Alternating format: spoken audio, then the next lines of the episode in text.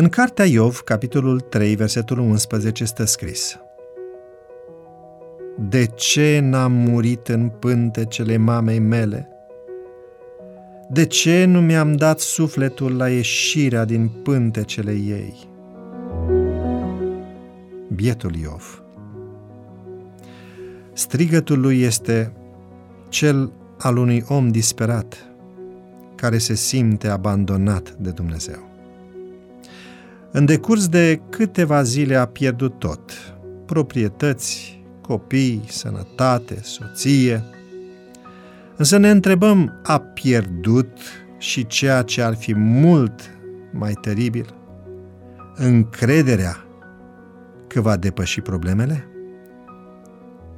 Prietenii lui au ținut să-i arate că tot ce îi se întâmplă este din cauza nedreptății lui.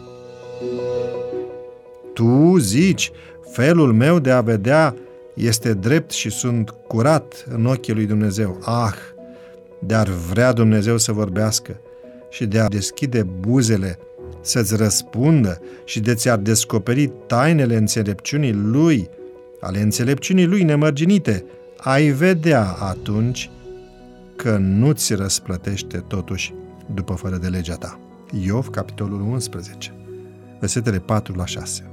Există însă un lucru esențial pe care patriarhul nu l-a pierdut. Chiar și atunci când își dorește moartea, credința și speranța în salvatorul său n-au pierit. Dar știu că răscumpărătorul meu este viu și că se va ridica la urmă pe pământ.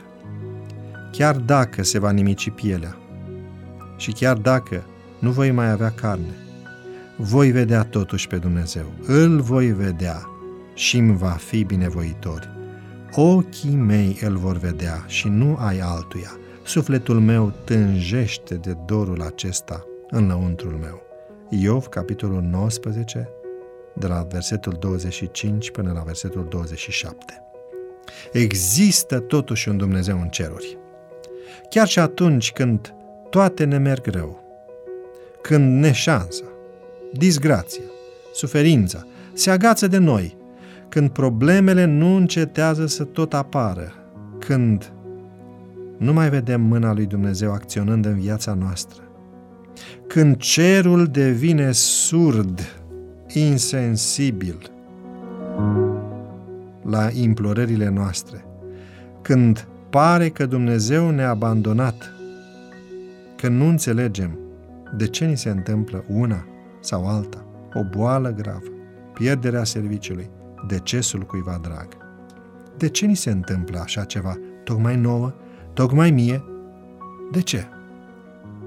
Să păstrăm totdeauna în minte că Dumnezeu este Dumnezeul Providenței, care ne iubește și ne ocrotește, care ține viața noastră în mâinile Lui, care poate și știe cum să întoarcă vântul, care știe unde vrea să ne conducă un Dumnezeu care a răspuns credinței și încrederii lui Iov într-un mod nebănuit.